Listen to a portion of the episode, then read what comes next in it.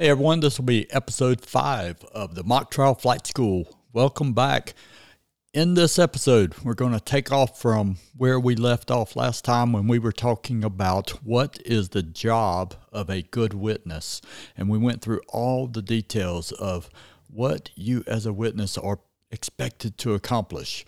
We talked about filling in for the attorney and helping them out. We talked about personifying who you are as a witness. That's probably job number one.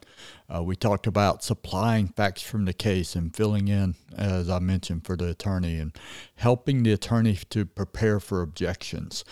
Taking off from that, I want to help you to prepare that witness and that job that you're supposed to do. So I'm going to give you one, two, three, four, five, six, seven steps to preparation in your job as a witness so that you'll know how to go about getting ready so that you can do that job. Step number seven is going to be just one method for getting into character.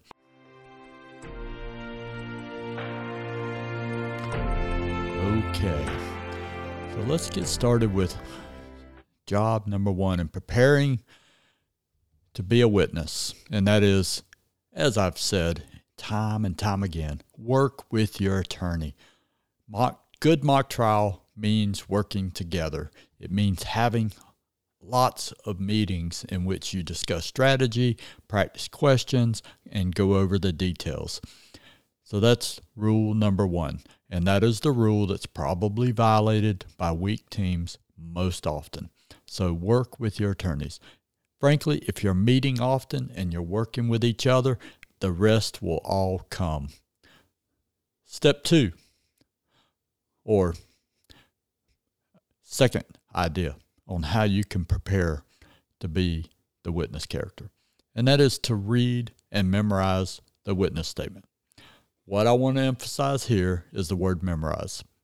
Not because you're going to recite any particular passage from your witness statement, but because when you're performing your character, you need to be able to pull from each and every possible detail that you have in your arsenal. And you can't do that if you have not memorized every bit of your character. By doing that, then you're going to be able to dig deep in practice and come up with ways in which you can creatively personify your witness in the way most favorable for your side and avoid being impeached or avoid exaggerating, avoid going outside of the bounds of your statement because you will be able to pull things together that are reasonable and within the scope of that statement. So that's why I want you to think more deeply about this idea of what does it really mean to memorize the witness statement, to really get into character. Remember, as a witness, at most you probably have two witness roles, and probably you're not preparing to be an attorney. If that's your case, if you're just preparing to be one or two witnesses, then you have one key job to do, and that is to know who you are and everything about yourself. So that was number two. Number three, read and memorize the stipulations. Because if you are on the witness stand and you're testifying and you happen to get a question that's not quite within the scope of your witness statement, but is within the scope of the stipulations, then the other side's going to be hard pressed to say that it's not reasonable that you would have knowledge of those facts and they may just support you in a way under the specific circumstances you're in on the stand that turns what could be something unfavorable into something that's less hurtful toward your case or even helpful. Remember, those stipulations are binding as facts. And so if you happen to use them, that may be to your advantage. So using the testimony when they're advantageous to you. And Remember that your attorney can argue that if they're in the stipulations, then you as a witness should have reasonable knowledge of those facts. That's a step that a lot of witnesses in pre- preparing skip over and leave up to the, the attorneys. But if you don't have that information in your arsenal in the back of your mind and down in your gut to pull up, then it's not going to be available to you. And your attorney can't feed it to you on direct examination. And so you're going to be without. So read and memorize the stipulations. That was number three. Number four. Number four tip study the exhibits. Just like with the stipulations, this is something that the witnesses tend to leave for the attorneys to do.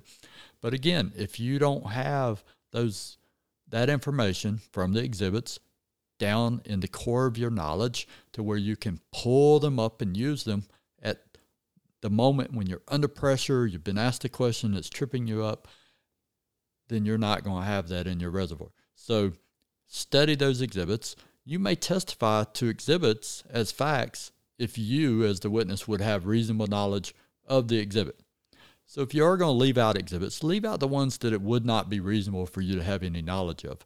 But if it if there's a connection between yourself as the witness and your statement and the exhibit, or even between possibly other witness statements that link you to the exhibit, then study those and find the ways in which you may reasonably use them advantageously in your testimony.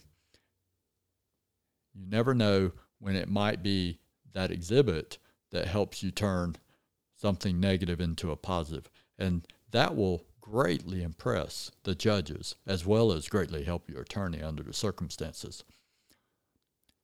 All right, the fifth tip I have for preparing to be the witness as a character is to study the other witness statements.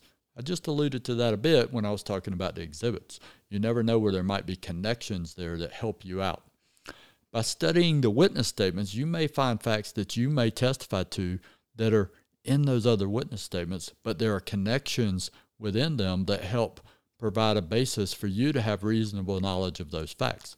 If your attorney can make the argument when it's subjected to as an unfair extrapolation that there's a reasonable basis there for you to have knowledge, then it's not unfair. That's where that word reasonable comes in. It's going to be a possibly a, something that the the court has to weigh, but you are going to impress by having worked with your attorney to prepare for that and to be able to show that you have thought in advance about what is reasonable under the circumstances, and especially if it's advantageous.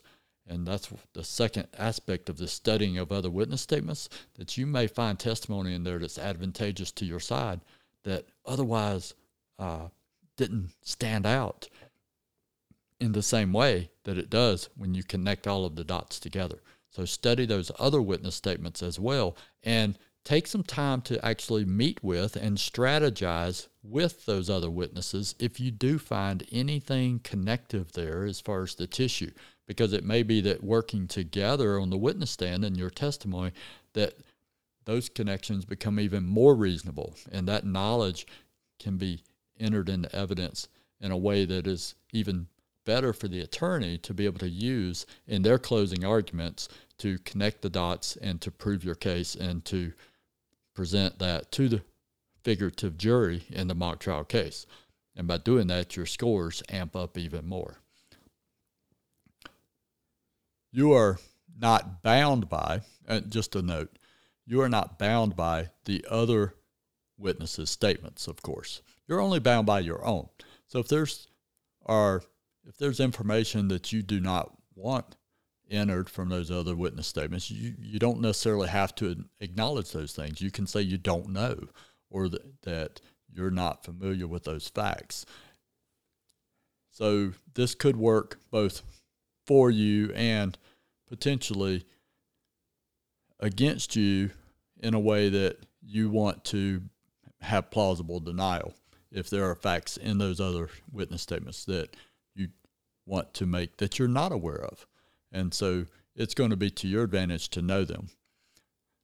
It's also good for you to know other witness statements because those statements may contradict what's in your witness statement.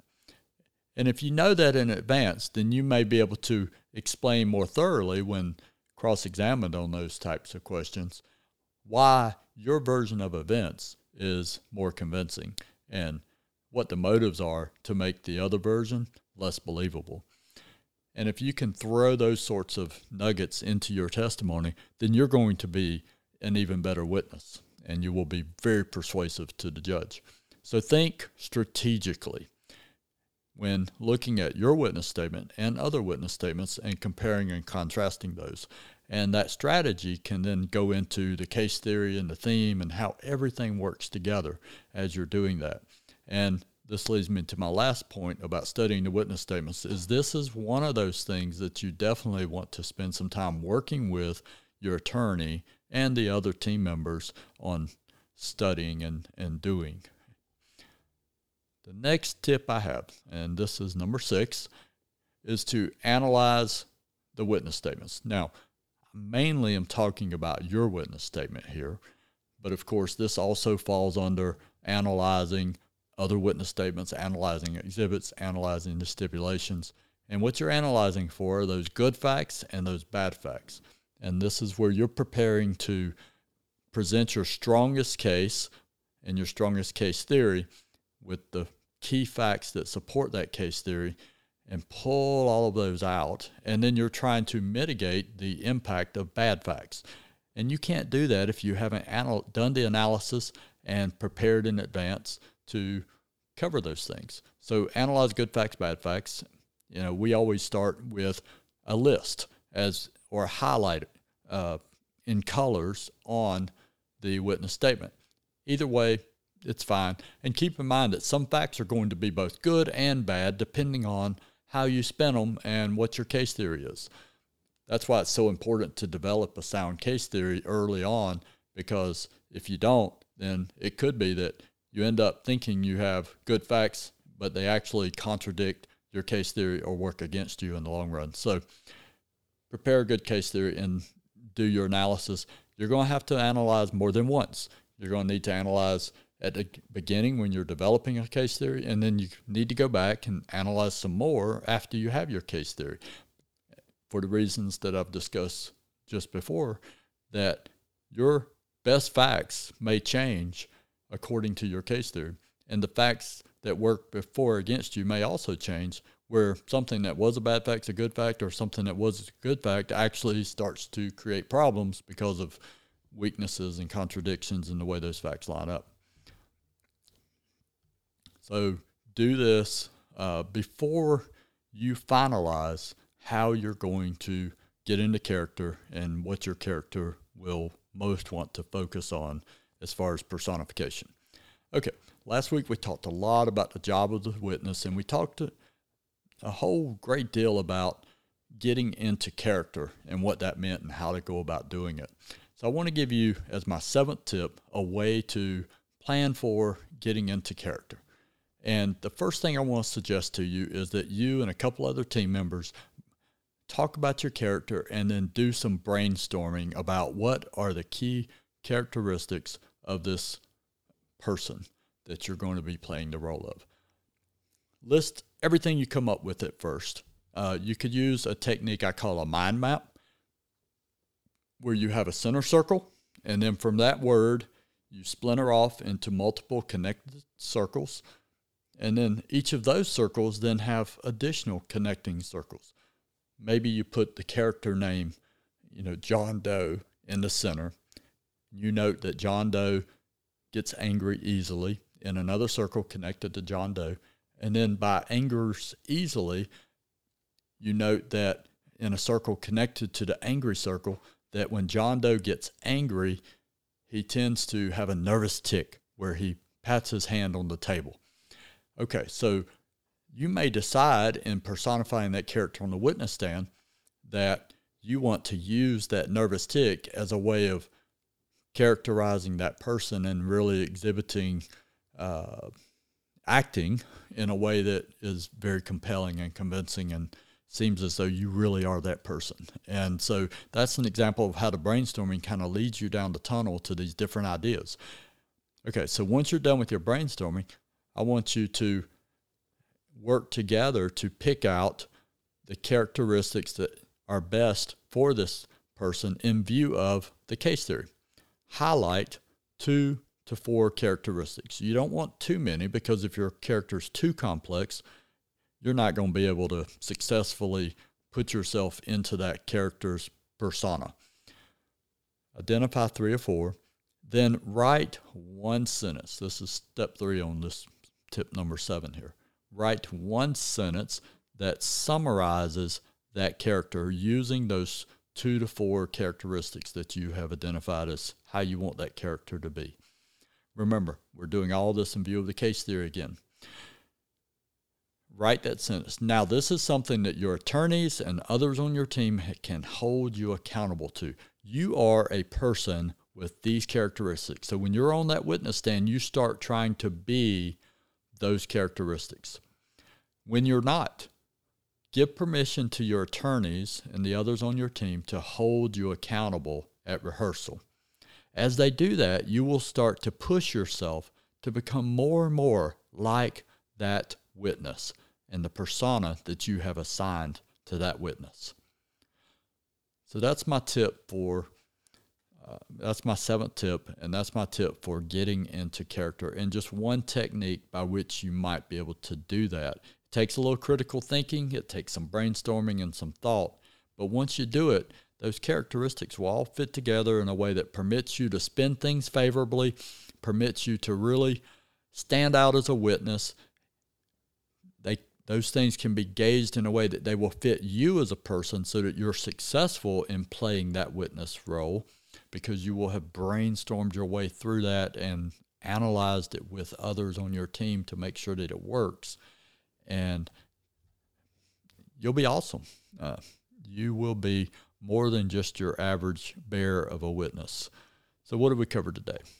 In this episode, we've talked about what your job is as a witness and going back and thinking about how do you actually prepare for that.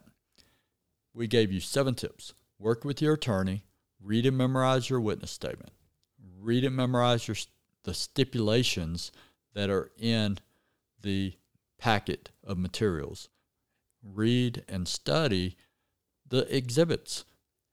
Have knowledge of those things that you would reasonably as a witness have knowledge of so that you can refer to them in your testimony if advantageous. Study other witness statements.